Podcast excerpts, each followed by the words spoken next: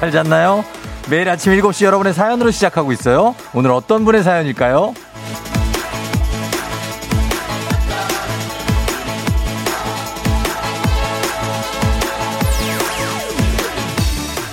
K79816005님. 쫑디, 저 버스 탔는데요. 훅 하고 제 코에 스치는 전 남친의 향수 향기. 아침부터 우울해졌어요.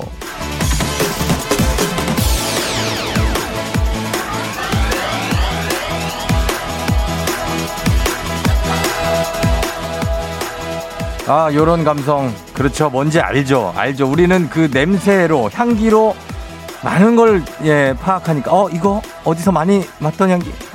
예, 이럴 때 너무 많은 것들이 떠오르잖아요. 그래서 뭐 지금 뭐가 가장 우울해요? 그 우울을 제가 바로 기쁨으로 바꿔드릴 수 있도록 노력하겠습니다. 일단 저를 믿고 여러분의 두 시간 저한테 맡겨주세요. 12월 9일 수요일 당신의 모닝 파트너 조우종의 FM 대행진입니다. 12월 9일 수요일 조우종의 FM 대행진 오늘 첫 곡은 Midas Hutch의 In Touch로 시작했습니다. Midas Hutch는 네덜란드 아, 출신의 프로듀서예요. 그래서 예 굉장히 감각적이죠. 예, 오늘 첫 곡으로 출발했습니다. 오늘 오프닝의 주인공이 K79816002님인데 아. 와, 저요, 저요, 쫑디, 저, 제 사연 나와서 완전 기뻐요. 오늘 오프닝 출석 체크 성공입니다! 오늘은, 네. 시작하자마자 1분 59초 만에 오프닝 출석 체크를 성공했습니다. 거의 신기록입니다. 예, K79816005님. 저희가 당첨됐습니다. 선물 준비합니다. 오늘 선물 창고를 오늘 조금 많이 열 생각입니다. 그래서 추억 돋는 라떼 퀴즈를 오늘 준비를 할 거예요. 여러분들, 예, 놓치지 마십시오. 라떼 퀴즈. 어, 라떼는 이런 일이 있었다. 아, 이런 것들이 유행했었다. 이런 퀴즈가 오늘 준비가 됩니다. 그리고 권수경 씨가 일주일 중 가장 피곤한 날 수요일인 것 같아요. 출근 중인데 잠이 안 깨네요 하셨는데 잠이 안 깨죠. 그럴 때는 아, 커피 한 잔을 제가 보내드리도록 하겠습니다. 커피 한 잔 보내드리고 그 다음에 어. 전 버스를 놓쳤어요. 이은주 씨 하루가 엉망진창일 것 같아요. 했었는데 예, 뭐 또 다음 버스 타면 됩니다. 뭐 그런 걸 갖고 걱정하지 마시고 역시 커피 하나 보내드리겠고요. 최미라 씨가 밖은 얼마나 추운가요? 중무장 해야죠 하셨는데 밖이 춥습니다. 오늘 굉장히 간만에 추워요. 그죠? 어, 어제도 추웠지만 어제보다 아주 더 춥습니다. 그래서 오늘은 패딩 추천합니다. 예, 오늘 패딩 추천하고 롱 패딩 오케이. 예, 추천합니다. 황인숙 씨도 아, 밖이 많이 추운 날씨인 것 같아요. 뭐 나 일기예보를 들으면 알겠지만 굉장합니다. 예. 그래서 요즘에 내 패딩 중에 왜 이렇게 주름이 되게 많은 거를 어머님들 비롯 뭐 젊은 분들까지도 많이 입고 다니는데 그게 좀 싸게 팝니까? 근데 이제 길거리를 이렇게 다니다 보면 그 자글자글하게 주름이 선이 한 20개 정도 간 패딩을 많이들 입고 계시대. 그거 싼 겁니까? 어, 아니면 할인을 해서 파는 겁니까? 예, 그게 인기더라고요. 일단 궁금해서 물어봤습니다. 자, 오늘 난이도 상중하의 초중고 퀴즈 애기야 풀자도 준비됩니다. 오늘 어떤 분이 도전해 주실지 기대해 보도록 하겠습니다. 지금부터 신청하셔도 돼요. 단문 50원 장문 100원에 문자 샵 8910 문자로만 여러분 신청해 주시면 되겠습니다. 날씨 알아보도록 하겠습니다. 기상청 한번 연결해 보죠. 기상청에 오늘 누가 나가 계신지 예, 연락 좀 부탁 좀 드려보도록 하겠습니다. 예. 아, 바로 전화 온 거예요? 어, 최영우 씨? 와, 너무 신기하다. 어, 내가 걸었어요. 아, 진짜 이건 현실 웃음입니다. 어, 아. 그 전화 걸었어요. 받네 또. 아, 어. 너무 재밌어요. 아, 저희 언제 예. 전화 올지 몰라가지고 또 아. 이렇게 해놓고 방송해요. 야, 대단하다. 제가 항상 오늘 또 예. 어? 전화 안 드렸죠. 아니 아니 잘 잘하셨어요. 예. 제가 휴가 4일 뒤에 지금 음. 오랜만에 나온 거라서 예, 예. 네, 정신 차리고 할게요. 그래요. 잘 좀 부탁드려요. 네. 예, 날씨 부탁드립니다.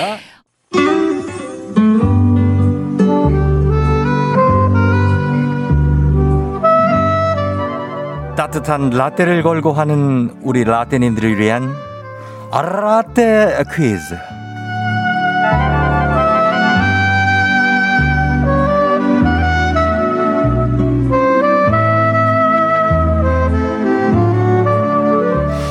아유, 아유. 그저 일용내는 뭐 뭐한디야. 자 지금부터 라떼님들에게 어떤 추억의 퀴즈를 내드리도록 하겠습니다. 우리 애송이 분들에게는 아주 신기한 신재미가 쏟아질 겁니다. 저희가 준비한 추억의 어, 광고 애들을 듣고 이 애드가 어떤 상품의 광고인지 맞춰주시면 되겠습니다. 자, 첫 번째 문제부터 나갑니다. 일단 듣고 오죠.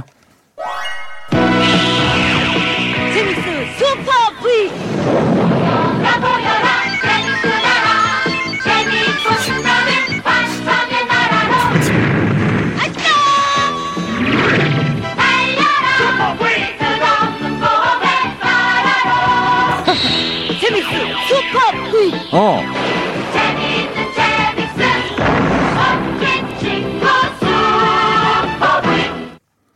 야, 이게 무슨 소리야? 아, 이게, 이 언제 쪽에 그 광고가 나갔네. 자, 자, 여러분 들려드린 광고가 이게 1990년대 TV 광고입니다. 믿을 수 없지만. 예, 만화 영화 광고가 아닌데, 야, 이게 무엇의 광고인지 맞춰주시면 되겠습니다. 자, 1번. 보기를 드리겠습니다. 1번. 1번 만화 영화, 2번 게임기, 3번 운동화, 4번 놀이동산입니다. 요거 있죠, 있죠, 여러분? 뒤에 그 제품명이 나왔어요. 맞히실 수 있을 겁니다. 예, 맞히실 수 있어요. 제가 제품명이라고 했으니까 조금 줄일 수 있죠. 1번 만화영화, 2번 게임기, 3번 운동화, 4번 놀이동산. 단문 50원 장문병원에 문자 샵 8910으로 보내주시면 됩니다. 추첨을 통해서 저희가 정답자에게 따뜻한 라떼를 비롯한 오늘 선물 창고 대개방 하도록, 하도록 하겠습니다. 자, 보내주세요. 저희는 음악 듣고 올게요. 자, 음악도, 아, 좀 옛날로 갑니다. 이게, 이 소방차가, 이게 진짜 소방차 맞나? 소방차가. 진짜 소방차 맞습니다. 소방차에 그녀에게 전해 아주. 소방차에 그녀에게 전해줘 듣고 왔습니다. 자 오늘의 라떼 퀴즈 여러분께 들려드린 광고 첫 번째 라떼 퀴즈 생각보다 여러분들이 이거 잘 모르시는 분들이 많네. 박인 씨가 달려라 하니의 투캐씨 이건가요? 김혜진 씨 크크크크 로봇 광고인가요? 로봇을 왜 광고를 해? 김규 임규나 씨저 08년생인데요. 미안해요. 예. 그 08년생이면은 이게 아예 전유정 씨 정답 세제 아닌가요? 슈퍼브이. 그래, 그럴 수도 있지. 손재남 씨 참기름 광고. 자, 참기름을 광고를 했을 수도 있어요, 예전에. 자, 정답 공개하도록 하겠습니다. 자, 과연 정답 뭘까요? 정답은 두구두구두구두구두구두구두구두구두구 바로 게임기 광고였습니다. 게임기 광고. 예, 제믹스라고 지금 뭐 단종됐으니까 제믹스라는 게임기가 있었어요. 3486님 아버지가 사오셔서 동생하고 밤새 게임했었어요. 예, 게임기 제믹스 슈퍼브이. 음. 임효식 씨가 운동한가? 이 운동화 신으면 슈퍼브이처럼 달릴 수 있는 건가? 난 쫑디가 나보다 어린 줄 알았는데 쫑디 동안이네요. 하셨습니다. 예. 아, 대우전자에서 나왔어요. 대우전자. 야, 대단하구나. 우리가 어떤 그 수많은 해외의 그 게임기들과 경쟁을 하기 위해 이 제믹스 약간은 조잡한 구성. 그러나, 그러나 우리에게 충분한 빅재미를 선사했던 대우전자의 제믹스였습니다. 자, 저희가 라떼 모바일 쿠폰 정답자들에게 지금 마구 쏘겠습니다. 자, 라떼를 걸고 하는 라떼님들을 위한 두 번째 라떼 퀴즈 갑니다. 1997년 제 대한민국 휴대폰 시장을 강타한 폴더폰의 하나입니다. 이건 폴더폰. 걸면 걸린다 라는 의미의 전화기 이름은 무엇일까요? 거의 다 드렸어요, 지금. 자, 일단 들어보시죠. 걸리는 게 있지. 내게 아니네. 접히는 게 있죠. 저기요? 잘 들려.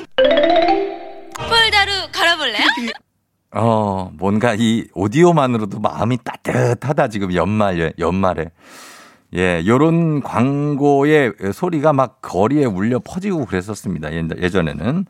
자, 요거 과연 뭘까요? 걸면 걸린다는 이름. 예, 여기서 유추하시면 됩니다. 다시 한번 들어보시죠. 걸리는 게 있지. 내게 아니네. 접히는 게 있죠. 저기요? 잘 들려. 폴더로 걸어볼래요? 걸리는 게 있죠. 자, 1997년 대한민국 휴대폰 시장을 강타한 폴더폰의 하나, 걸면 걸린다라는 의미의 전화기 이름은 뭘까요? 예, 걸루. 예, 걸로 느낌 받으면 돼요. 걸. 예, 걸에서 받으면 돼요. 예. 단문 50원 장문병원에 문자 샵 8910으로 보내주세요. 추첨 통해 정답자에게 따뜻한 라떼 쏩니다. 자, 라떼 저도 음악 엄청난 음악이네요. 강수지의 보랏빛 향기 듣고 올게요. 강수지의 보랏빛 향기 들으면서 자, 두 번째 라떼 퀴즈. 따뜻한 라떼를 걸고 하는 라떼 퀴즈의 정답 발표합니다. 정답은 바로 뜨그뜨그뜨그뜨그뜨그뜨그뜨그뜨그뜨그뜨그 걸리버였습니다. 걸리버. 야, 이름이 걸리버가 뭐냐. 아. 예, 걸리버고 모델은 그때 양택조 씨하고 박진희 씨가 걸면 걸리지 양택조 씨 목소리인가 봐요. 어, 내게 아니네. 음, 박진희 씨하고 예전에는 이제 걸어도 안 걸리는 전화기가 참 많았습니다. 그래서 걸어 걸면 걸리네 신기하네. 예, 이러던 시절이었죠. 걸면 걸리네 0313님 쫑디 저요 저요 걸면 걸리는 걸리버 친구랑 문자하다가 요금 폭탄 맞고 혼난 기억나요. 야, 예전에 진짜 이 문자 요금 때문에도 난리가 났었습니다. 많이 정말. 요금이 막 수십만 원이 나오는 거. 2250님 걸리버죠. 박진희 씨가 엘베에서 광고했던 0123님 걸면 걸리는 걸리버 완전 빵 터졌네요 하셨습니다. 예, 전 77년생이요. 재밌어요. 3637. 77년생이면 꿀잼일 겁니다. 예, 아마 오늘 이 코너는 7954님 시티폰 나왔네요. 아, 시티폰. 시티폰이라는 것을 여러분 알고 계신가요, 혹시? 시티폰은 버스를 이렇게 타고 가다 보면 어, 내가 전화를 지금 걸어야 될 일이 있잖아요. 그럼 버스에서 내려야 됩니다. 예. 움직이는 데선 전화가 안 돼요. 내려서 어디 앞에 가가지고 거기서 걸면 거기서만 걸려. 예. 4810님 97학번 대학 입학할 때 샀었어요. 걸리버. 아, 그러니까 이때 보면 응답하라 시리즈 보면 이 걸리버 들고 있는 분들 꽤 있을 겁니다. 잘 보면. 이게 H 현대전자의 휴대폰이었습니다.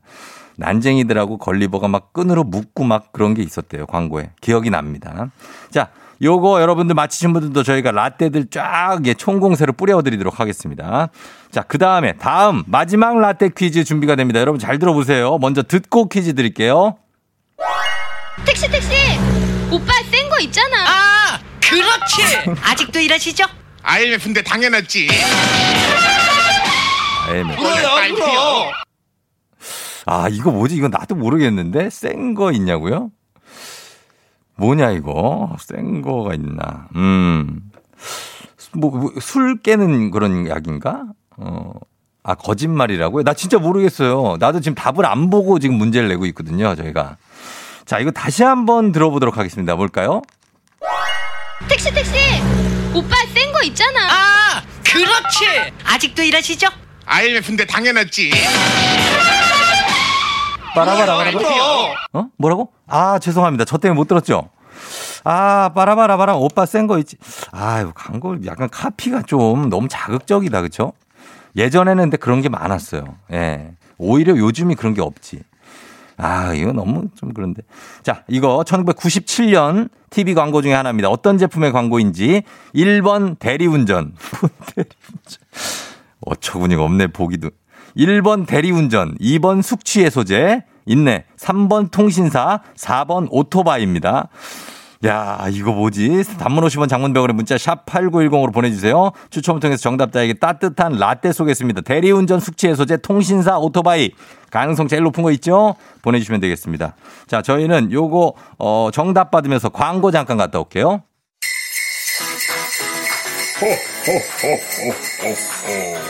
FM 대행진에서 드리는 선물입니다. 앉을수록 느껴지는 가치 휴테크에서 안마의자. 겨울이 더 즐거운 알펜시아 리조트에서 숙박권과 리프트 이용권. 일동 코스메틱 브랜드 퍼스트랩에서 미백 기능성 프로바이오틱 마스크팩. 센스 있는 국민 매트리스 센스맘에서 매트리스. 행복한 간식 마술 떡볶이에서 온라인 상품권 항바이러스 마스크 이온 플러스에서 어린이 마스크 세트. IT 기기 전문 기업 알리오 코리아에서 알리오 무선 가습기. 문서 서식 사이트 예스폼에서 문서 서식 이용권. 헤어 기기 전문 브랜드 JMW에서 전문가용 헤어 드라이어. 맛있는 건 더 맛있어져야 한다. 카야 코리아에서 카야잼과 하코 커피 세트. 대한민국 면도기 도르코에서 면도기 세트. 메디컬 스킨케어 브랜드 DMS에서 코르테 화장품 세트 갈배 사이다로 속 시원하게 음료. 온 가족이 즐거운 웅진 플레이 도시에서 워터파크 and 온천 스파 이용권. 첼로 사진 예술원에서 가족 사진 촬영권. 천연 화장품 봉프레에서 모바일 상품 교환권. 한총물 전문 그룹 기프코 기프코에서 텀블러 세트. 하루 72초 투자 헤어맥스에서 탈모 치료기기. 아름다운 비주얼 아비주에서 뷰티 상품권 지근억 순간 지근억 비피더스에서 식후 유산균. 의사가 만든 베개 시가드 닥터필로에서 3종 구조 베개. 브랜드 컨텐츠 기업 유닉스 글로벌에서 아놀드 파마 우산. 한식의 새로운 품격 사홍원에서 제품 교환권. 와인 정기구독 퍼플독 와인 플레이스에서 매장 이용권. 국민 쌀국수 브랜드 포메인에서 외식 상품권. 내 몸에 맞춤 영양 마이니에서 숙취 해소용 굿모닝 구미 자연과 과학의 만남 뷰인스에서 올인원 facial 클렌저. 당신의 일상을 새롭게 신일전자에서 에코 히터. 건강한 기업 오트리푸드 빌리지에서 재미랩 젤리 스틱. 향기로 전하는 마음 코코도리에서 디퓨저. 쫀득하게 씹고 풀자. 박카스맛 젤리 10만. 핫팩 전문 기업 TPG에서 온종일 화롯불 세트. 유기농 생리대의 기준 오드리선에서 유기농 생리대 파워프렉스에서 박찬호 크림과 메디핑 세트를 드립니다. 자, 다시 돌아왔습니다. 자, 시간이 얼마 없네. 자, 오늘 퀴즈 정답 바로 발표하도록 하겠습니다. 자, 자, 자, 우리 라떼님들을 위한 라떼 퀴즈 정답은 바로 두구두구두구두구 3번 통신사였습니다. 통신사. 지금은 없어진 파워 디지털 017 광고. 신세기 통신이라고 여러분 기억하시는지 모르겠습니다. 아, 나 여러분들 많이 낚였네, 나한테. 아, 미안해서 어떡합니까? 다들 숙취 해소제인 줄 알아. 정말 강력했었나 봐요. 예전 광고들이 기, 기발하네요. 숙취 해소제. 아닌데? 예. 예, 1232님 쫑디 017 광고, 1101님 파워 디지털 017, 5994님 오늘 왜 이렇게 재밌어요? 답은 통신사 간 것 같아요. 어, 따뚜기 형, 9080님 2번 숙취 해소제 쫑디 힌트를 잘 주시네요. 뭔 힌트를 잘 줘, 내가? 4891님 IMF 시절이라 술이 많이 먹어서 술 숙취해서 간 거인가? 10초 남았네. 아, 여러분 선물 다 드릴게요, 여러분.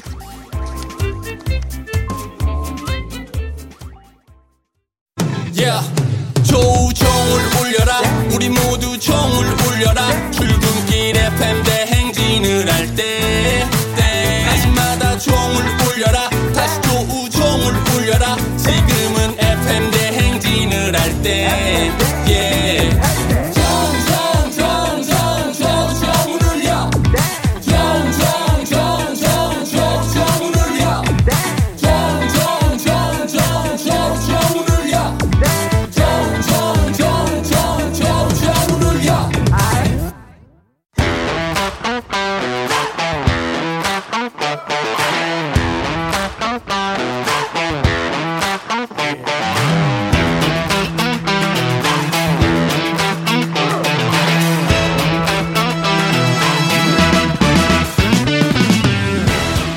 학연 지연만큼 사회를 좀먹는 것이 없죠. 하지만 바로 지금 여기에 FM댕진에서만큼 예외입니다. 학연 of 지연의 몸과 마음을 기대어가는 코너. 애기야 풀자. 퀴즈 풀자 애기야.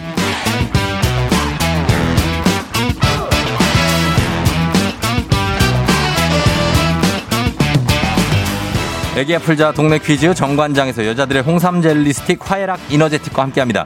학교의 명예를 걸고 도전하는 참가자, 이 참가자와 같은 학교 혹은 같은 동네에서 학교를 나왔다면 바로 응원의 문자 보내주시면 되고요. 이분들 학연 지원의 힘으로 문자 보내주신 분들께도 추첨을 통해서 선물을 드립니다. 오늘은 동네 스타가 탄생할지 아니면 대망신으로 마무리가 될지 연결해 봅니다. 오늘은 4087님인데요. 애기야 풀자 신청합니다. 내일부터 재택근무라서 오늘까지만 출근하면 돼요. 기분 좋게 퀴즈 풀고 싶어요 하셨습니다. 자, 이분 한번 내일부터 재택 들어가시는 4087님 연결해 봅니다. 예, 재택을 들어가는 마음은 어떨까요? 아, 네, 여보세요? 난이도 하 10만 원 상당의 선물이 걸린 초등 문제, 난이도 중 12만 원 상당의 선물이 걸린 중학교 문제, 난이도 상 15만 원 상당의 선물이 걸린 듣고 있어요? 고등학교 문제. 네, 듣고 있습니다. 뭐 고등학교 선택하시겠습니까? 문제 하겠습니다. 고등학교 선택했습니다. 자, 어느 고등학교 나오신 누구신가요? 어, 안녕하세요. 저는 인창고를 졸업한 네. 이현우라고 합니다. 이현우 씨, 구리시 인창고? 아니요, 아니요. 어디? 서울 인창고요. 서울의 인창고? 예, 예, 이게 아, 막 여기? 헷갈리거든요. 막 헷갈리죠? 예, 구리에 인창동이 있어가지고, 그죠? 네네. 네, 이현우 씨, 어, 반갑습니다. 이현우 씨, 인창고등학교, 여기 유명한 학교 아닙니까, 여기? 역사가 꽤 됐을걸요? 아, 그럼요. 유명한 학교죠. 역사가 거의 4, 50년 넘, 넘었을 거예요, 그죠? 어, 네, 맞습니다. 기억나요? 고등학교? 그거 어떻게 아세요? 어떻게 하냐고요? 네. 기억이 나요. 저는 예전에 막 고등학교 나온 프로그램도 많고 그래서. 아, 예. 네네. 지금, 어, 무슨 일을 해요? 현우 씨? 아, 저는 그, 예. 프로그래머고 웹 개발하고 있습니다. 아, 아, 그래서 이제 재택을 내일부터 들어가서 네, 맞습니다. 원래는 출근을 어디부터 어디까지 했어요? 원래는 제가 장안평 군자 그쪽 아시나요? 알죠, 군자. 예. 네, 그쪽에서 구로 디지털 단지까지 하고 있습니다. 아, 군자에서 구로 먼데 네, 서울 가로질러서. 완전 가로지르네. 구로까지 가려면 그 고척 그쪽이잖아요. 어, 네, 조금 아래긴 한데. 네, 구로 맞습니다. 디지털 단지 쪽. 그죠? 네네네. 아, 멀다. 이거 되게 먼데 재택은 신의 선, 신의 한 수네. 그렇죠, 그렇죠. 그죠?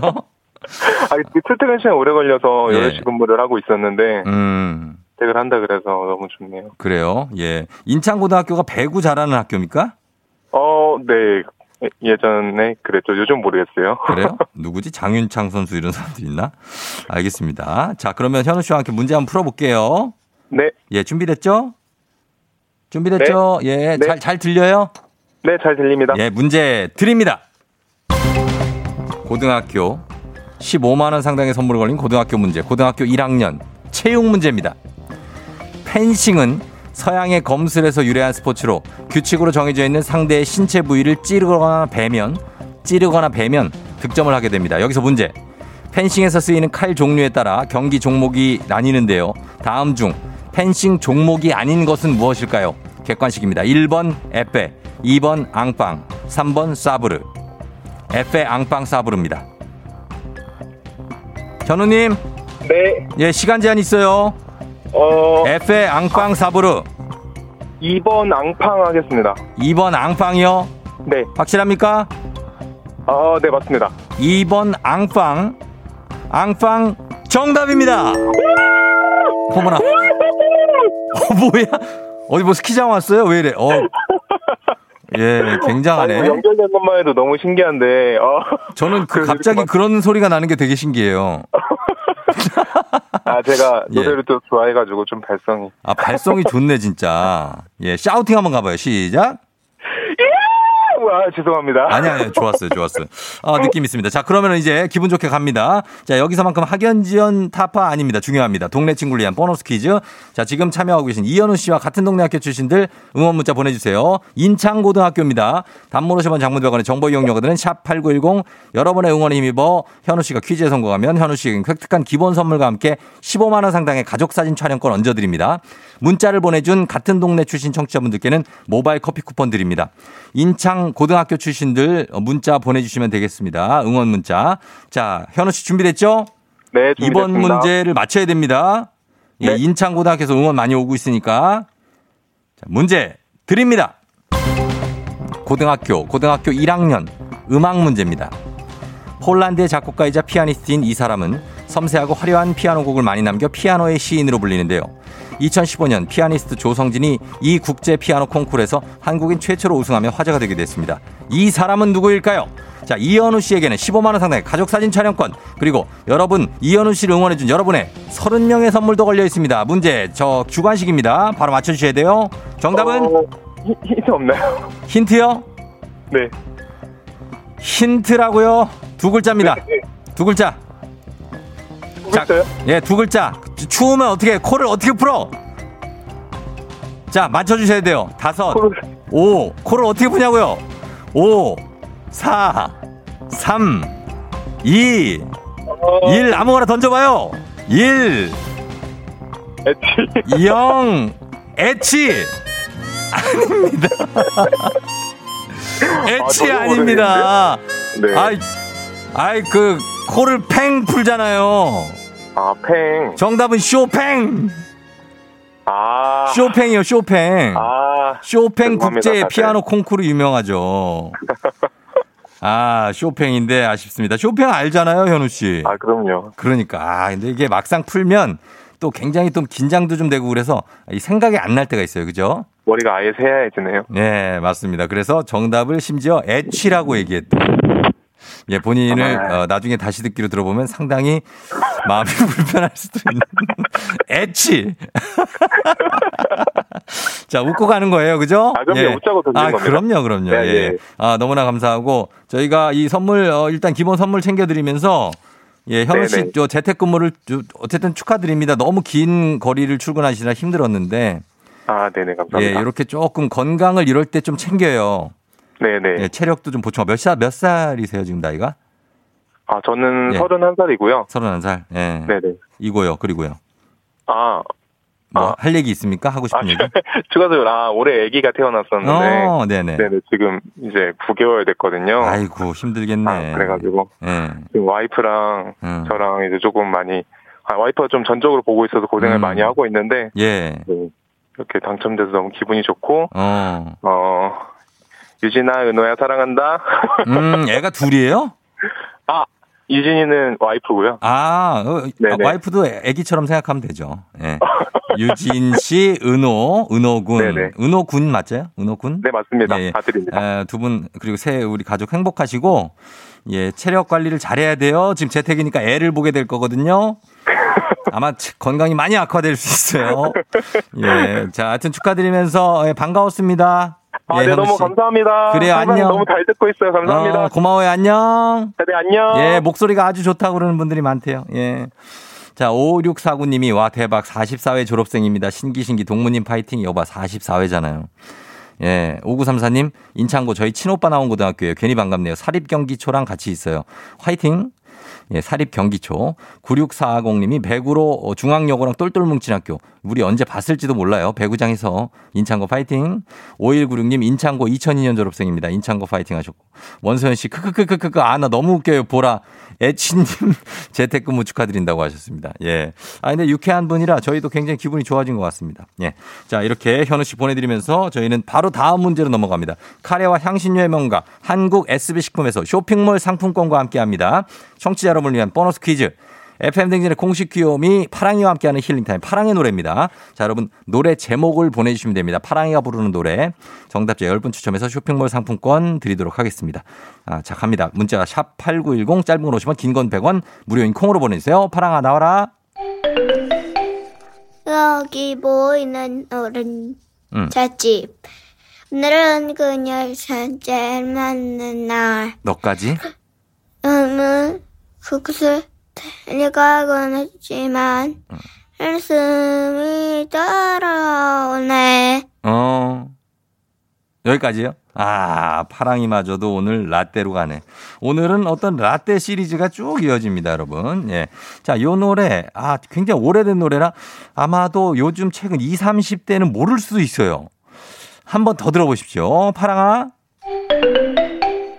여기 보이는 어른 찻집 오늘은 그녀를 산책 맞는 날 음은 그곳을 달려가곤 했지만 한숨이 따라오네 제가 잘못 들었는지 모르지만 중간에 가수 노래가 살짝 들린 것 같기도 해요. 이 원래 원곡 가수 노래가. 자, 이거 제목 깁니다, 여러분. 예, 제목이 하나, 둘, 셋, 넷, 다, 일곱, 여덟, 아홉, 열, 열한. 열한 글자예요. 요거 맞춰주시면 되겠습니다. 짧은 건 50원, 긴 건 100원, 문자 샵 8910, 콩은 무료입니다. 자, 음악 듣고 와서 정답 발표합니다. 일기예보, 좋아, 좋아. 일기예보의 좋아, 좋아 들었습니다. 자, 오늘 내드린 파랑의 노래. 쉽지 않았죠? 자, 한번 맞춰보세요. 이거 정답 공개하겠습니다. 정답은 바로, 두구두구두구. 아, 요거. 여기 보이는 어른 찻집 오늘은 그녀를 산책 맞는 날 따라란 딴딴. 음은 그곳을 달려가곤 했지만 가슴이 따라오네 새로 산 구두가 어색해. 자꾸 쇼윈도에 날 비춰봐도. 예, 요거. 정답은 그녀를 만나는 곳 100m 전입니다. 예, 이상우 씨 노래예요. 91년에 나온 노래니까 이게 91년생이나 뭐 이런 분들은 모르지 이거. 예.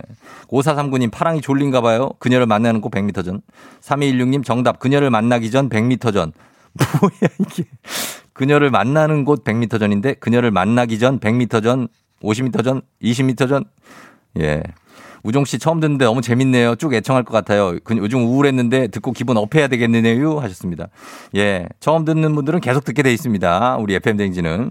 자, 정답은 그녀를 만나는 곳 100m 전이었습니다. 선물 받으실 분들 명단 홈페이지 선곡표 게시판에 올려놓도록 하겠습니다. 파랑아, 우리 내일 만나요. 안녕.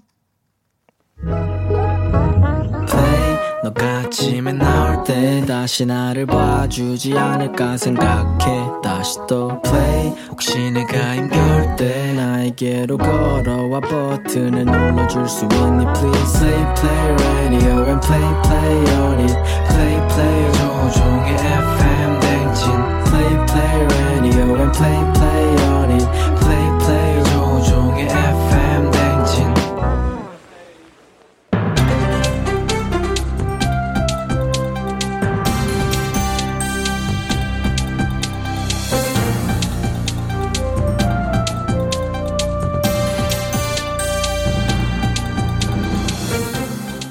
반갑습니다. 안윤상의 빅마우스 저는 손석회입니다. 공복에 커피가 좋지 않다는 건 잘 알지요. 하지만 우리는 일어나지 얼마 되지 않은 시간에 지금 이 순간에도 커피가 간절하지요. 안녕하십니까. 아무것도 묻지도 따지도 않는 이순재입니다. 근데 내가 오늘 하나를 뭘좀 물어봅시다. 예. 그 커피를 왜 마시겠다는 게야? 잠을 깨야 되지요.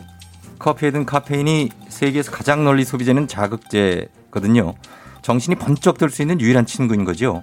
잠을 깨고 싶으면 찬물에 세수하거나 세수.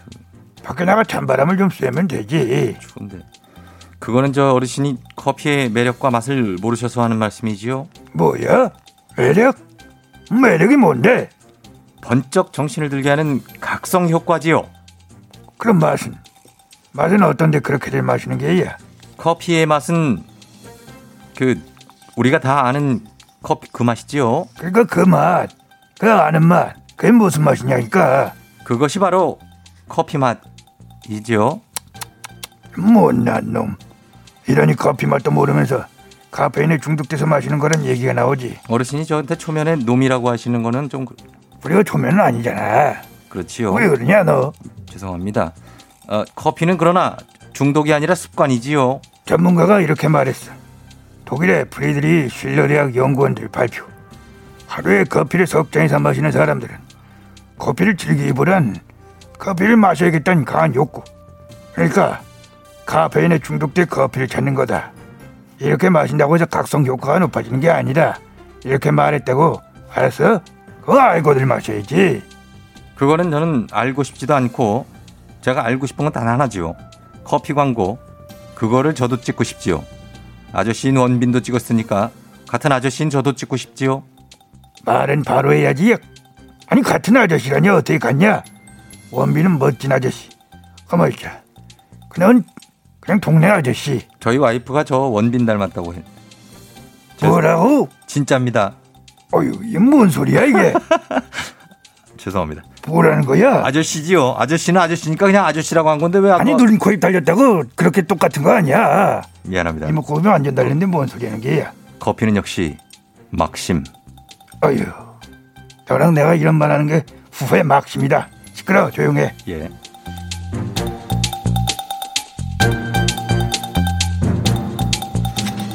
다음 소식입니다. 지난달 24일부터였지요.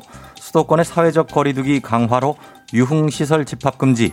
사실상 영업을 할 수 없게 됐지요. 안녕하십니까 박영진입니다. 사회적 거리두기 강화 집합 금지인데 이거 지금 뭐 하는 짓이야 이게? 어? 어떻게 집합 금지인 유흥업소가 버젓이 영업을 하고 있어? 예. 밤 9시 영업 제한을 피해 룸사롱이 장소를 옮겨 호텔에서 영업을 했다지요. 뭐? 장소를 옮겨 룸살롱을 호텔로 대단드려요 아주 그냥 어? 장소를 옮겨 영업하는 업주나 이걸 또 알고 찾아가는 손님들이 나 이가 코로나를 피하라고 하니까 계속 단속만 피한 거지요. 단속을 피해 이게 피한다고 되는 얘기인가 이거 그리고 이거 피해도 너무 멀리 피했어 올 연말은 약속은 없다 이렇게 생각하고 모임 취소니까 지방으로 뭐 원정을 가요 이거 예. 서울시 밤 9시 이후 대중교통 운행 30% 감축하며 사실상 셧다운에 들어갔습니다. 연말은 집에서 보내라는 얘기인데요. 뭐 집? 근데 왜 지방으로 가? 다들 집이 지방이었나? 클럽이 집이야? 클럽 원정 이거 부끄럽지 않아 이거 어? 생각이 없는 거야 아니면 생각을 안 하는 거야 이거 예. 그래서 시민들은 클럽 못 가서 죽은 귀신이 붙었다며 분노하고 있지요. 아이고 무슨 뭐 나 귀신 꾼 것도 이런 것도 아니고 뭐야 이게 뭐 하자는 거야 뭐 차라리 꿈이라면 다행이지요. 이보세요 꿈 깨 현실이야 지금 이거는 이렇게 클럽 원정 다니면 코로나 점점 더 퍼지고 이런 와중에 소는 누가 키울 거야 소는 조우종 FM 댕진 함께하고 있습니다. 자, 오늘 2부 끝곡도 저희가 오늘은 뭐 1, 2부는 계속 레트로로 좀 준비를 합니다. 라라떼로. 나는 18살이다 라는 카피로 유명했었죠. 뮤지션 김사랑 씨. 지금은 이제 중년이 되셨는데 그 당시에 천재 뮤지션으로 아주 유명했던 아, 지금도 잘 계십니다. 저희가 어, 김사랑의 Feeling 전해드리면서 저는 3부에 다시 돌아올게요. You're rocking with the DJ. DJ 조우종의. 어머나 벌써 8시 어쩌지 벌써야 널 쉬네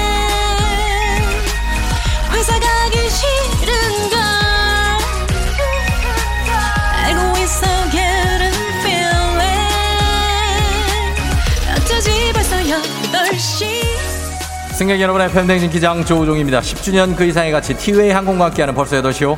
오늘도 춥습니다. 일어나 생각나는 따뜻한 남쪽 나라로 가보도록 하겠습니다. 오늘 사이판으로 떠나겠습니다.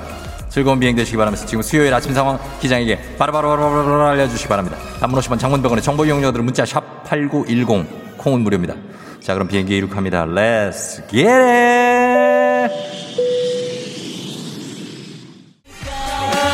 예, 예, 어, get down with the dancing. 오케이. 8004-2097님. 쫑디만 안 듣고 경량 패딩 입고 나갔다가 후회하면서 회사 가고 있어요.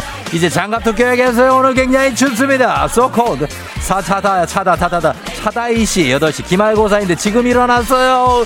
오늘따라 택시는 왜 이렇게 안 잡히는지. 예, 예, 예, let's get it. 아, 예요. 어, 김혜숙 씨, 온수매트 전원이 꺼져서 너무 추워서 일어났어요. 몸이 덜덜덜덜 떨려요. 도대체 왜 꺼진 거야? 유유유유유.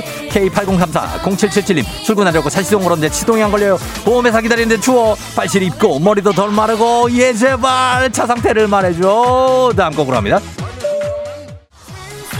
아하. K79957977님 어제 스쿼트를 70개를 하고 잤더니 버스가 보이는데 뛸 수가 없어요. 아, 내일은 더 아플 걸. 김미정 씨, 아, 문자를 보내고 싶은데 손이 얼어서 자꾸 오타가 나는데 오늘은 왜 이렇게 추운 걸까요? 오늘이. 예, 오늘 춥습니다, 여러분. Let's get it! 예, 컴온! K77 099 6317님 어제 면접 봤는데 오늘 결과가 나와요. 응원해주세요. 예, 합격입니다. 권규현 씨, 덜 마른 옷 입고 나왔더니 온몸에 아이스팩을 두른 느낌이에요. 너무 추워요. 후덜덜덜덜덜덜덜덜덜덜덜. Come on, come on!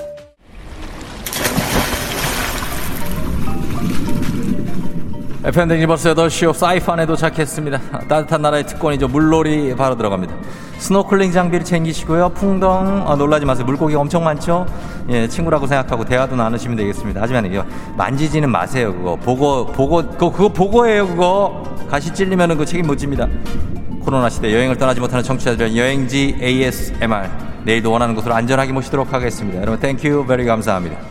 날씨 알아보죠. 기상청 연결합니다. 최영우 씨 전해주세요. 조우종의 FM 대행진.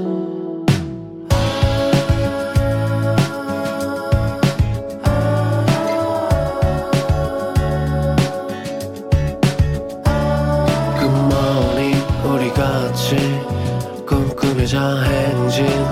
서로의 이야기를 나누며 꽃을 피워봐요. 조종의 FM 대행진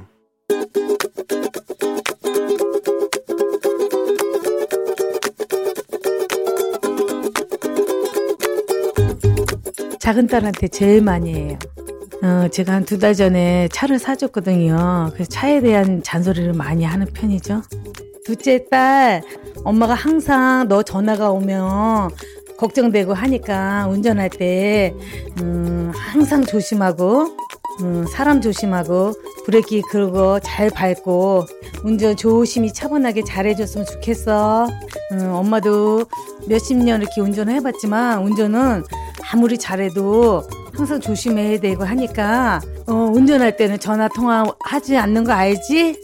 너 얼마 전에 사고 난 거 아빠는 모르고 있다.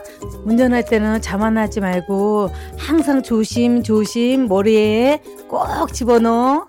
박세별의 엄마는 다 알아 듣고 왔습니다. 예. 아, 그래요. 박세별 씨는, 어, 레트로는 아니고요. 예, 박세별 씨. 어, 카이스트 출신의 지금 뭐 싱어송라이터죠. 자, 오늘의 청취자 잔소리 이순덕님께서 작은 딸에게 항상 운전 조심하라고 당부의 잔소리를 전해주셨습니다. 예.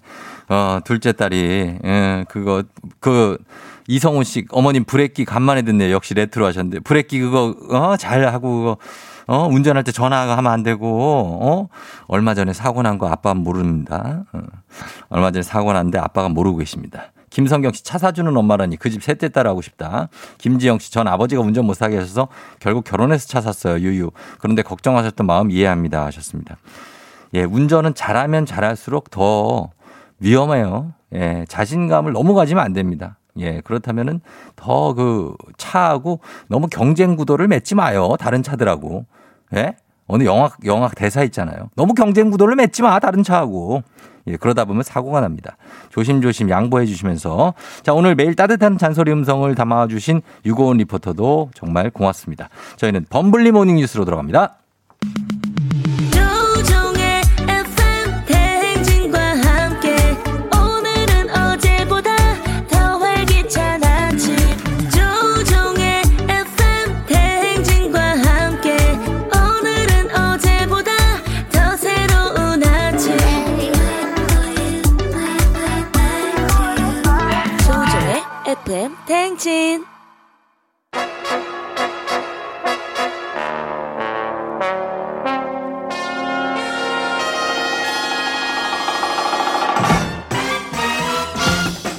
범블리 모닝 뉴스 안분지족과 야망 사이의 그 KBS 김준범 블리 기자와 함께합니다. 김준범 기자. 네, 안녕하세요. 예, 안녕하세요. 예. 오늘 재택근무라서 전화 연결한 거죠? 예, 뭐 저희 KBS도 거리두기 2.5단계에 따라서 네. 직원 절반 정도가 매일매일 이제 재택근무하거든요. 네네. 그래서 저도 당분간은 이렇게 좀 징검다리식으로 음. 불가피하게 재택근무 전화 연결해야 될 것 같습니다. 어, 그래요. 네. 재택근무하시고 지금 2948님이 오늘 생일이라고 블리블리 범블리가 노래 한번 불러달라는데요. 전화로요? 뭐, 뭐, 아, 좀 전화로 할 줄 몰랐겠죠. 아, 이분이 이제 아, 나오실 줄 예. 알았을 텐데. 제가 나- 다음에 뭐 스튜디오 나가면 생일 네. 축하 노래를 불러드리겠습니다. 아, 다음에 생일 한참 지난 다음에. 알겠습니다. 예, 마음만 받을게요. 네네. 네, 축하드립니다. 예. 자, 지금 이제 뉴스 가면은 영국에서 지금 코로나 백신을 어제 접종을 시작했다는 예. 소식을 말씀해 주셨는데 백신이 어제 그래서 한참 뉴스들이 많이 나오더라고요. 우리나라 백신 국내 도입 일정. 맞습니다. 뭐 어제 오늘 가장 큰 뉴스가 이제 코로나 백신인데 예. 정부가 이제 해외 여러 제약사들하고 지금까지 물밑에서 협상을 해왔고 예. 협상 결과가 최종적으로 나와서 어제 이제 국민들에게 공개를 했고요. 예. 우리 국민이 5천만 명이지 않습니까? 그렇죠. 4,400만 명분. 음. 그러니까 한 대략 85%가 맞을 수 있는 접종할 수 있는 백신을 선 구매하기로 했고요. 예. 보통 어떤 질병이든 국민의 60% 정도가 백신을 접종하면 예. 집단 면역이라는 게 형성이 돼서 음. 그 질병은 더 이상 확산이 안 된다라고 이제 인식이 되고 있는데 예. 85%가 맞을 수 있는 분량이기 때문에 일단 양 자체는 예. 충분하고 내년 2월과 3월에 걸쳐서 국내로 들어올 거다라고 합니다. 그래요. 일단은 어, 선 주문을 해놨다는 얘기인 것 같은데. 네. 어, 그러면 3월까지 만약에 도입이 완료된다고 하면 빠르면 4월부터도 접종을 할 수가 있다는 얘기인가요? 뭐 그렇긴 합니다. 백신 물량이 언제 확보되느냐 이전만 생각하면 네. 음. 3월이면 다 도착을 하기 때문에 당장 4월부터 이제 접종이 가능하다라는 계산은 분명히 나오는데 예. 여러 차례 말씀드렸듯이 이번 백신은 지금 안전성이 최종 확인이 안 됐고 음. 워낙 급하기 때문에 해외에서 임시로 접종을 시작하는 거여서 예. 정부는 일단 해외에서 먼저 맞고 있기 때문에 예. 그쪽에서 어떤 부작용이 나오는지 안 나오는지를 확실하게 확인한 다음에 예. 우리나라 국내 접종을 시작하겠다라는 입장이고요. 음. 그러니까 해외에서 지금 어제부터 이제 접, 접종이 시작됐으니까 예. 한 1월, 2월, 3월까지 별 문제가 없다면 우리나라도 4월부터 네. 빠르게 접종을 할 수 있을 거고 음. 반대로 그쪽에서 뭔가 문제가 생긴다라면은 네. 접종이 또 언제 시작될지 확실하게 말할 수 없는 그런 상황입니다. 뭐 이거 뭐 김준범 기자가 이걸 답변을 할수 있을지 모르겠지만 3개월 안에 그게 안전성이 확인될 수 있을지 없을지도 모르는 거 아닙니까? 그렇죠? 보통 100만 100만 명 정도의 임상을 보면 어느 정도는 믿을 수 있다고 해요. 네. 근데 지금 뭐 영국이나 미국에서 수억 명이 맞기 때문에 음, 예. 일단 그 어떤 대상군은 충분합니다. 아, 충분해요? 예, 그래서 이제 3개월 동안 예. 부작용이 나오느냐 안 나오느냐 그것만 음. 보면 될 것 같습니다. 그러면은 만약에 그래서 우리가 접종이 어, 안전하다 해서 시작된다면 누구부터 맞나요? 먼저 노약자 분들이 먼저 맞겠죠? 뭐, 예, 통상적인 상식적으로 아무래도 그럴 가능성이 높긴 한데 예, 예. 아까 뭐 접종 시기도 미정이듯이 네. 정확한 접종 순서, 접종 방법도 아직 완전히 백지 상태입니다. 그래서 음, 예. 모든 게 열려 있는 상황이고 예. 다만 확실한 건 어린이와 청소년 같은 경우는 현재 백신 임상시험 결과가 전혀 없어요. 예. 지금 보도되는 뭐 90%, 95% 효과라는 건 예. 성인에 대한 임상시험이기 때문에 그렇죠. 어린이 청소년 임상시험은 한참 뒤에 나올 거고 음. 그렇기 때문에 어린이 청소년은 접종 최후 순위가 될 건 확실합니다. 아, 그렇군요. 어, 예. 그리고 일단 말씀드렸듯이 영국은 이미 어제 백신 접종이 시작됐고 미국도 이제 곧 시작할 걸로 보이는데 네. 이 백신 접종 이후에 확산세가 꺾이는 약간 뭐 더 중복되는 질문일 수도 있겠지만 이 확산세가 꺾이는 데까지는 보통 얼마 정도 잡고 있습니까? 사실 이제 그게 가장 큰 관심이죠. 몇 몇 달 정도 지나야 눈에 보이게 확산세가 꺾이느냐, 네. 그래프가 떨어지느냐인데 예. 그 미국 방역을 책임지는 파우치 박사가 어제 비슷한 언급을 했어요. 그래서 이번 달부터 미국 미국 전 국민이 맞기 시작하면 예. 한 3, 4월 정도 되면 눈에 띄는 변화가 있을 거다. 음. 그러니까 최소한 한 서너 달 정도는 걸린다라는 거고 네. 만약에 우리가 빨라서 4월부터 접종을 한다는 거에 대입을 해보면 네. 뭐한 7, 8월 정도 음. 여름 정도는 돼야 우리나라도 어떤 눈에 띄는 변화가 있을 거다라고 예상은 할 수 있는데 예. 어디까지나 이건 이번 백신이 부작용 없이 효과가 있을 거라는 전제를 깔고 하는 얘기이기 때문에 예, 예. 아직은 좀 신중하게 봐야 되는 것 같습니다. 네. 자, 일단 코로나 소식 여기까지 보고요. 그리고 다음 국회 쪽 수- 뉴스인데 오늘이 정기국회 마지막 날이기 때문에 많은 네. 일이 있을 거라고 우리가 어제 예측을 했지 않습니까? 네. 국민의힘이 결국은 필리버스터를 예정했죠? 근데 뭐 어제 공수처법 개정안이 국회 법사위원회를 여당 단독으로 통과를 했고 그랬죠. 오늘 열리는 이제 정기국회 마지막 번의의 첫 번째 안건으로 이 공수처법 개정안이 올라올 예정인데 예. 뭐 표결길로 가면 승산이 없기 때문에 음. 국민의힘은 무제한 토론, 그러니까 필리버스터를 신청을 해서 예. 오늘 밤 12시, 그러니까 본회의 회기가 끝날 때까지 예. 표결을 못하게 미루겠다, 그러니까 본회의 처리를 막겠다라는 계획을 밝혔습니다. 그런데 뭐 오늘 밤을 막아 이게 뭐 어떤 의미가 있는지 모르겠습니다. 필리버스터를 해도 이게 표결 저지는 오늘까지만 가능한 거 아닙니까? 그러니까 오늘로 정기국회가 끝나기 때문에 네. 필리버스터도 오늘로 끝납니다. 그렇죠. 근데 또 내일부터는 여당이 또 여기에 대한 대응 카드로 바로 임시국회를 열거든요. 음, 그럼 네. 이렇게 같은 안건으로 필리버스터를 또 할 수는 없다. 국회법에 음. 이렇게 돼 있기 때문에 예. 내일 임시국회가 열리면 뭐 바로 표결이 갈 거고 그렇게 되면 뭐 여당이 의석수로 뭐 공수처법뿐만 아니라 여러 쟁점 법안들을 안정적으로 처리할 걸로 보이고요. 예. 사실 필리버스터가 하루 정도 늦추는 효과밖에 없는 상황이고 음. 국민의힘은 그렇게 표결하면 의사일정 거부, 뭐 장외투쟁 뭐 이렇게 하겠다라는 보관이 있어서 국회가 상당 기간 이 코로나 속에 네. 강한 냉각기가 이어질 것 같습니다. 음, 그런 소식이고요. 그리고 네. 마지막 소식 하나 더 보면 지금 오래된 노후 경유차에서 나오는 매연을 줄이기 위해서 어, 거기에 저감 장치를 달지 않습니까? 네. 거기에서 국가 보조금이 수백억 원이 지금 줄줄 새 나갔다 이런 의혹이 확인됐다고요. 참이 좀 황당한 의혹이 새롭게 드러났는데 우리 그 오래된 트럭들 보면 시커먼 연전들이 예, 예. 뒤에서 나오잖아요. 근데 그런 나오죠. 매연을 줄이기 위해서 의무적으로 저감 장치를 부착을 해야 됩니다. 네. 근데 이게 상당히 비싸요. 수백만 원 하기 때문에 음. 차주들이 안 달려고 해서 네. 정부가 한 비용의 90%를 대신 이제 세금으로 부담해주고 있습니다. 대기를 지키기 위해서. 예, 예. 근데 이 저감 장치를 만드는 제조업체가 원가를 한 두 배 정도 부풀려서 음. 예를 들어서 한 200만 원짜리면 400만 원짜리인 것처럼 서류를 청구해서 어허. 정부에서 훨씬 많은 보조금을 타냈고 그 액수를 더하니까 한 300억 원 정도 된다. 음. 예, 예. 어떻게 이렇게 많은 돈이 새 나갈 수 있느냐 조사해 보니까 환경부 전직 공무원들과 유착이 있는 거 아니냐 이런 음. 의심도 나오고 있는 상황이어서 그러네요. 경찰이 추가로 수사를 하기로 했습니다. 예, 요건 확실히 수사에서 밝혀내야 될 내용인 것 같습니다. 네. 자, 잘 들었습니다. 지금까지 김준범 분리 기자와 함께 했습니다. 고맙습니다, 김 기자님. 예, 내일 뵙겠습니다. 네. 예, 한 시간 반 내내 레트로로 좀 달렸으니까 요즘 노래로 귀 한번 리뉴얼하고 가겠습니다. 멤버 영케이가 밤 10시에 데키라 하고 있죠. 데이식스. 데이식스의 좀비 듣고 별별 히스토리로 돌아올게요.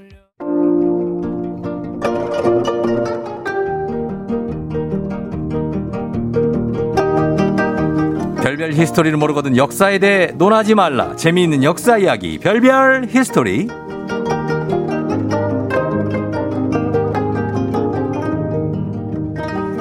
호탕한 웃음소리로 추위도 녹여버릴 것 같은 따뜻한 분입니다. 큰별 최태성 쌤 어서 오세요. 네, 안녕하세요. 수요일엔 별별 히스토리 큰별 최태성입니다. 예, 반갑습니다, 선생님. 네. 예, 선생님 옷은 시옷, 니은, 시옷, 티읕.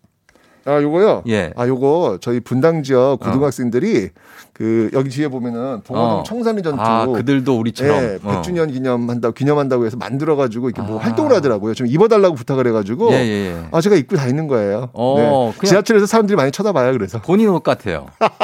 어. 너무 예쁘잖아요. 예쁘네요. 예, 잘 만들었네. 열심히 입고 예. 다닙니다. 네. 오셨고 어, 마스크도 아주 특이한 걸 또. 네, 요건 또 이제 마스크가 부여에서 강연을 갔더니 부여에서 또 이렇게 마스크 여기저기서. 만들어 주셨더라고요. 거의 그, 그 선생님계 송혜 선생님이네. 송혜 선생님 도 전국에서 뭘 어, 받아. 그러네. 옷은 분단, 네. 어, 마스크는 부여. 어, 신기하시네 또. 예, 전국을 다니시고. 김민기 씨가 쌤, 저 역사의 쓸모를 잊고 완전 팬이 됐어요. 아이고야. 손보영 씨, 우리 집 초딩의 최애 시간 아이고야. 큰별쌤. 코로나 시대의 라디오 강습 감사합니다. 하셨습니다. 근데 코로나 시대에 사실 이 라디오가 좀 어떻게 보면 또 딱인 것 같아요. 네. 어떤 돌파구죠. 예, 그러니까 이 들으면서 좀 이렇게 마음의 힐링도 하고. 비대면에다가. 아, 그러니까요. 참 그런 게 좋은 것 같습니다. 그렇습니다. 예, 그래. 옷 마크 이쁘다고 이미빈 씨가 어, 하셨습니다. 자, 오늘은 역사 퀴즈로 오늘도 시작해 봐야죠. 네. 예. 자, 오늘은 조금 어려운 문제를 한번 좀 내볼까 합니다. 맨날 쉽잖아요. 아니, 이거 좀 어려울 것 같은데. 에이, 설마. 예, 근데 조금 어려워야 또 이게 또 전투력이 생기시니까. 어려운 거 내세요. 네, 어려운 한번 거. 가볼게요. 예, 예. 자, 조선시대 음. 광해군의 아버지는, 예. 광해군의 아버지는 어. 누구일까요? 아이, 이거가 뭐가 어려워요. 어, 이거 어려운데? 자, 갑니다. 보기. 1번, 태종. 예. 2번, 세종. 음. 3번, 선조. 음. 4번, 연산군. 예. 어렵잖아요. 뭐가 태종세 태세 문단세 예성 연중 임명선 그다음 뭐야 임명선 끝나고 광인 효연 숙경영 아니에요. 그러면 이미 나왔죠. 야. 여러분 제가 힌트 드린 아, 겁니다. 힌트 주셨어. 야 대박. 예. 어디 그걸 외우고 있어요? 그거는 필수적으로 외워야죠. 우리 역사학도라면은 굳이. 왜 왜? 그 임금 이름을 외우는 건 중요합니다. 대단하십니다. 네. 예, 자 단문 50원 장문병으로 드는 유료 문자 샵 #8910 무료인 콩으로 여러분 정답 보내주시면 되겠습니다. 광해의 아버지 태종, 세종, 선조, 연산군 중에 골라주시면 돼요. 추첨 통해 10분께 선물 드리고 방송 중에 사연 보내주신 분들 중에서 한 분 추첨해서 2020년 올해의 책 필독서 역사의 쓸모 선생님의 친필 사인과 함께 드리니까요. 사연도 많이 보내주시면 좋겠습니다. 혹시 그 인생과 역사는 수레바퀴와 같다. 뭐 이런 말 들어보셨나요? 아, 뭐 데미 아닙니까? 수레바퀴 밑에서 헤르만 헤세. 인생과 역사는 수레바퀴와 같다. 네. 왜죠? 이게 이게 뭐냐면 네. 수레바퀴 이게 돌잖아요. 음. 예, 계속 돌다 보면 어떻게 보면은 또 같은 위치에 오기도 하고 음. 어떻게 바뀔지 모른다는 이야기예요. 그렇죠. 예, 어디로 갈지도 모르고. 그렇죠. 그래서 늘 겸손한 모습으로 음. 사람과 세상을 대하라라는 어떤 네. 그런 결론이 나올 텐데 아, 뭐 광해군은 뭐잘 아신다고 하니까 예. 이 광해군이 이제 어떤 사람이냐면 예. 그러니까 안 좋은 측면에서 음. 그 당시 이제 결국 쫓겨났는데 그렇죠. 그 이유가 뭐였냐면 자신의 어머니 음. 임목 대비 네. 뭐 실제 어머니는 아니지만 네. 예, 어쨌거나 그 임목 대비를 폐위시킵니다. 음. 예, 그리고 그 자신의 동생 그 임목 대비 아들 네. 영창대군은 또 죽이죠. 그렇죠. 예, 결국 이런 것들 때문에 결국 예, 음. 좀이 평가가, 네, 네, 아무래도. 쫓겨나게 됩니다. 예. 근데 이때 이 임목 대비의 그 아버지 음. 김재남도 처형을 당해요. 아, 그래요. 예, 아주 그냥 풍지역세 나는 건데 음. 그 임목 대비 어머니 노씨 부인은 또 제주도로 또 귀양 보내집니다. 음. 아, 이, 이쯤 되면 뭐 그냥 예. 완전히 그냥 엄청나게 그냥 무너져 버린 거죠, 그냥. 정말 뭐 삼족을 멸하듯이 완전히 그렇죠. 이쪽 가문을 그냥 근데 이 임목 대비 그 어머니 노씨 부인이 지금 제주도로 귀양 갔다 그랬잖아요. 예, 예. 제주도에 귀양 온 최초의 여성이에요. 아, 그래요? 예, 최초의 여성이 노씨 부인이. 아. 근데 이당 제주가 예. 뭐 지금은 너무 예쁘고 아름답지만 이 당시에는 진짜 척박한 곳이었거든요. 탐라, 탐라. 그렇죠. 그러니까 특히 이 육지 사람들이 네. 당시에 네. 제주도에 들어가는 순간 놀래는 거예요. 왜요? 바람이 엄청나고 어. 비도 많이 오잖아요. 그렇죠, 그렇죠. 어, 이런 데가 어디야? 어. 라고 하면서 이게 놀랄 수 있는 어떤 그런 환경인데 아. 이렇게 척박한 곳에 갔는데 네. 이 노씨 부인에게 심부름꾼조차 붙이질 않아요. 음. 예, 혼자 다 알아서 살라는 거예요. 야. 그래서 생계 유지를 위해, 가- 위해 가지고 예. 막걸리를 만들어서 팝니다. 이 노씨 부인이 예, 노씨 부인이 왕족 출신이었는데. 그러니까요. 아니 어떻게 보면은 그 인목 대비의 네. 어머니니까 어떻게 보면은 그렇죠. 대비가 대왕 대비도 될 수 있는 어떤 그런 네. 위치에 있는 사람인데 그러니까. 지금 막걸리 팔고 있는 거예요. 그래서 어. 당시 제주 사람들이 이 노시 부인이 만들었던 이 막걸리를 음. 대비 모주, 대비 모주. 예, 대비 모주라고 이제 불렀다고 하는데 음. 아 참 이게 정말 기구합니다. 그 왕의 왕한테는 뭐예요, 이분이? 노시 그러니까 부인이. 그러니까 그 저기 장모님이 되는 거죠, 장모님. 아. 예, 장모님을 지금 귀양 보낸 거예요, 쉽게. 아, 장모님이 아니지. 어머니의 그러니까 저 할머니. 저, 그 할머니가 되는 거예요, 외할머니, 할머니가. 그렇죠. 외할머니. 외할머니 되는 거죠. 왕의 그- 외할머니가 술을 그렇죠, 팔고 그렇죠. 있다. 음. 그렇죠. 예. 그러니까 참 광해 이- 이렇게 고생하면서 이 노시부인은 광해군을 어떻게 생각했을까요? 이놈의 광해 이놈을 내가 예, 네. 이를 아마 바득바득 갈지 않았을까라는 생각이. 드는데 예, 예. 유배 5년 차이 음. 노씨 부인에게 예. 반전이 일어납니다. 어, 왜요?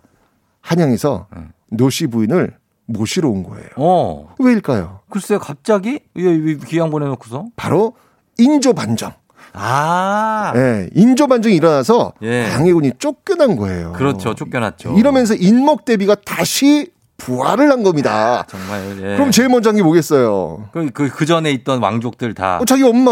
예, 엄마 세력. 지금 제주도 고생하고 있잖아, 지금. 아, 아, 자기 엄마요? 예, 예. 아, 바로, 바로 모셔와야죠. 예, 당연하죠. 바로 어. 한양으로 모셔야 되겠죠. 그럼요, 그럼요. 이때 그 노씨 부인과 함께 귀거했던 집주인. 예. 예, 집주인 거기서 이제 어, 아랫방에서 살고 있겠죠. 있었거든요. 예, 예. 그 집주인도 함께 한양으로 갑니다. 아유, 왜였을까요? 감사하니까. 아주 잘했나 봐요. 잘했나 보죠. 네, 그래서 한양 가서 첨사라는 무관 비어스를 받습니다. 아, 무관을. 예, 아유 어. 그냥 신분 상승한 거 대박 난 거죠 그냥. 예, 예, 예. 그런데 이때 이 제대로 돌보지 못하고 헐대했던 막걸리까지 팔게 했던 생계 같은 끝자락까지 몰아냈던 예. 그 제주 사또 아. 어떻게 됐을까요? 제주 사또는 네. 이제 더 밑으로 어디 대마도 쪽으로 가시거나 아니면 처형당하. 네, 참수당합니다. 아이고요. 아 이게 이게 인생 제가 아까 인생과 역사는 수레바퀴라고 말씀드리지 정말 이 않았습니까? 시대는 너무 무서운 것 같아요. 그쵸? 어디 한편 이렇게 하다가 막, 어, 너무 무서워. 그냥 막 참수해. 어휴. 그러니까요. 그런데 예. 또 놀라운 건 뭐냐면 이 제주도의 노씨 부인을 유배 보내가지고 이렇게 고생이란 고생은 다 시켰던 음. 바로 광해군. 광해군. 이 광해군이 거꾸로 예. 제주도에 유배를 옵니다. 야, 이거 뭐냐. 이거 방 거기서 뺀 지 얼마 안 돼서 또 글로 가요. 그러니까요. 아, 진짜 유배 보낸 사람이 네. 음. 유배를 올 줄이야. 누가 알았겠습니까? 그러네요.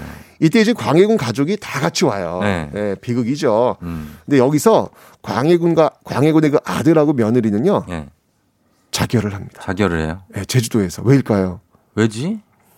유배가 진짜 답답했던 거예요. 아, 그래요? 네, 사실 유배라고 하는 게 죽고 싶을 정도로? 아, 이게 집 밖으로 거- 나갈 수도 없는 그런 유- 유배도 있어요. 그러니까 어, 하나의. 감옥이에요, 감옥. 예, 예. 그러니까 얼마나 답답했겠어요. 가택 연금. 아니, 그러니까 생각해 보세요.